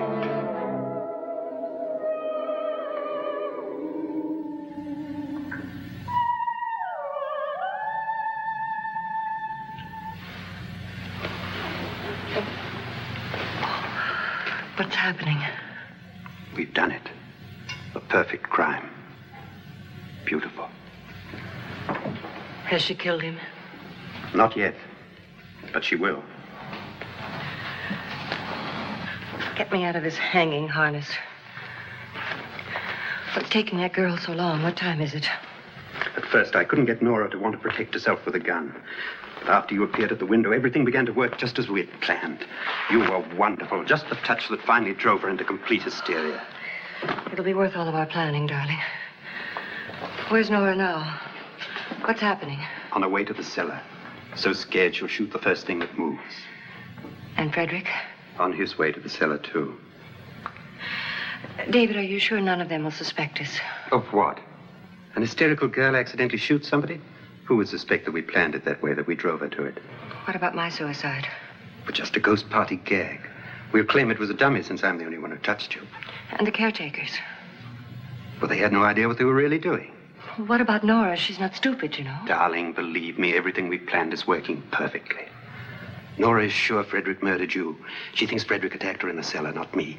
And now Nora's almost out of her mind with fear. The heads, the music, you're hanging. I tell you, when Frederick walks in there, she'll shoot him. It's taking too long. David, you ought to be there.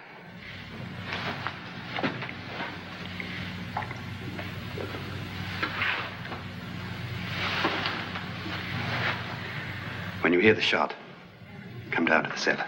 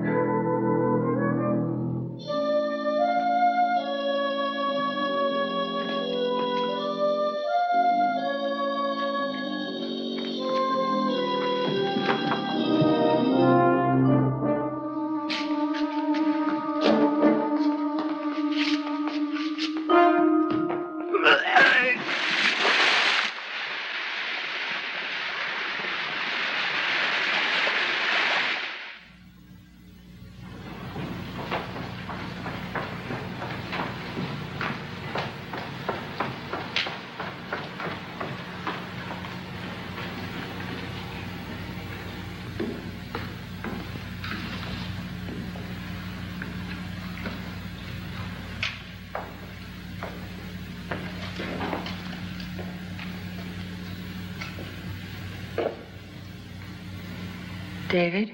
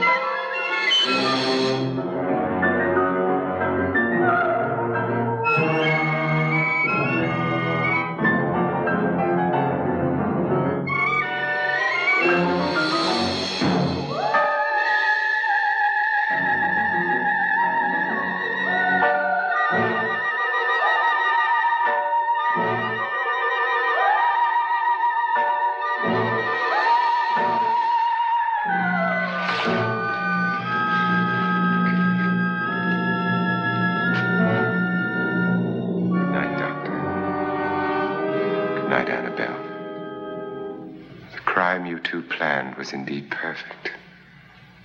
Only the victim is alive and the murderers are not.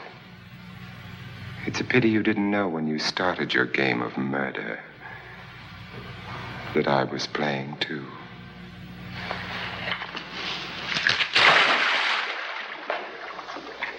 There must be some way to get in here. Oh, it's right along here somewhere. Lance! I've shot Mr. Loren. He's down in the wine cellar. Alive? I don't think so.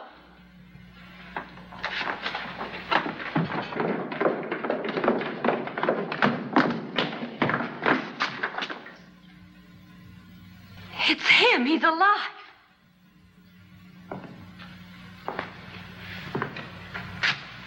You didn't shoot anyone, my dear.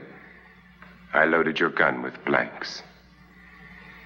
I can tell you all now. Trent and my wife were planning to kill me. They failed. Trent tried to throw me in the vat. My wife stumbled and fell. I'm ready for justice to decide if I'm innocent or guilty.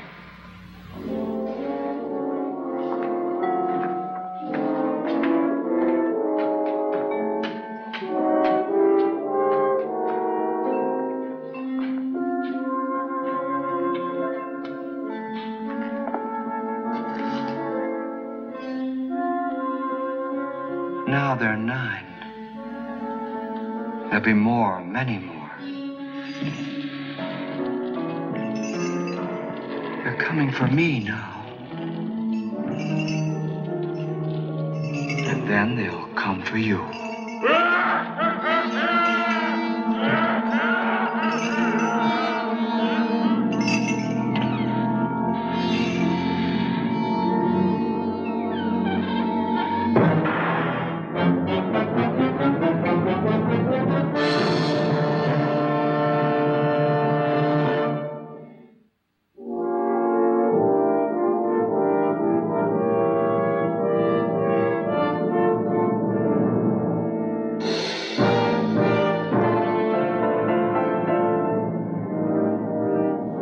Welcome back to Frightening Tales. I'm Justin. My co host Tommy here has finally finished picking up all his stuff from his nice flamethrower demonstration. It's been a fun night, wouldn't you say, Tommy? Oh, yeah. And this turkey's pretty good, too. Of course, you're still eating on that turkey. So I hope you enjoyed my review of Cocaine Bear. Go out and see Cocaine Bear. You want to go escape from this world. It's great to not have to pay attention to politics or local news at the time. So Cocaine Bear is a great escape for that. I hope you picked up a lot of the history on the flamethrower because that was fun, and even Tommy's demonstrations were great. Did we catch anything on fire? Nope, I did pretty good this time. And of course, we had our top 10 favorite flamethrower scenes from horror movies and our horror moments of the week. I hope you tune into us next week on Frightening Tales. We'll see you then.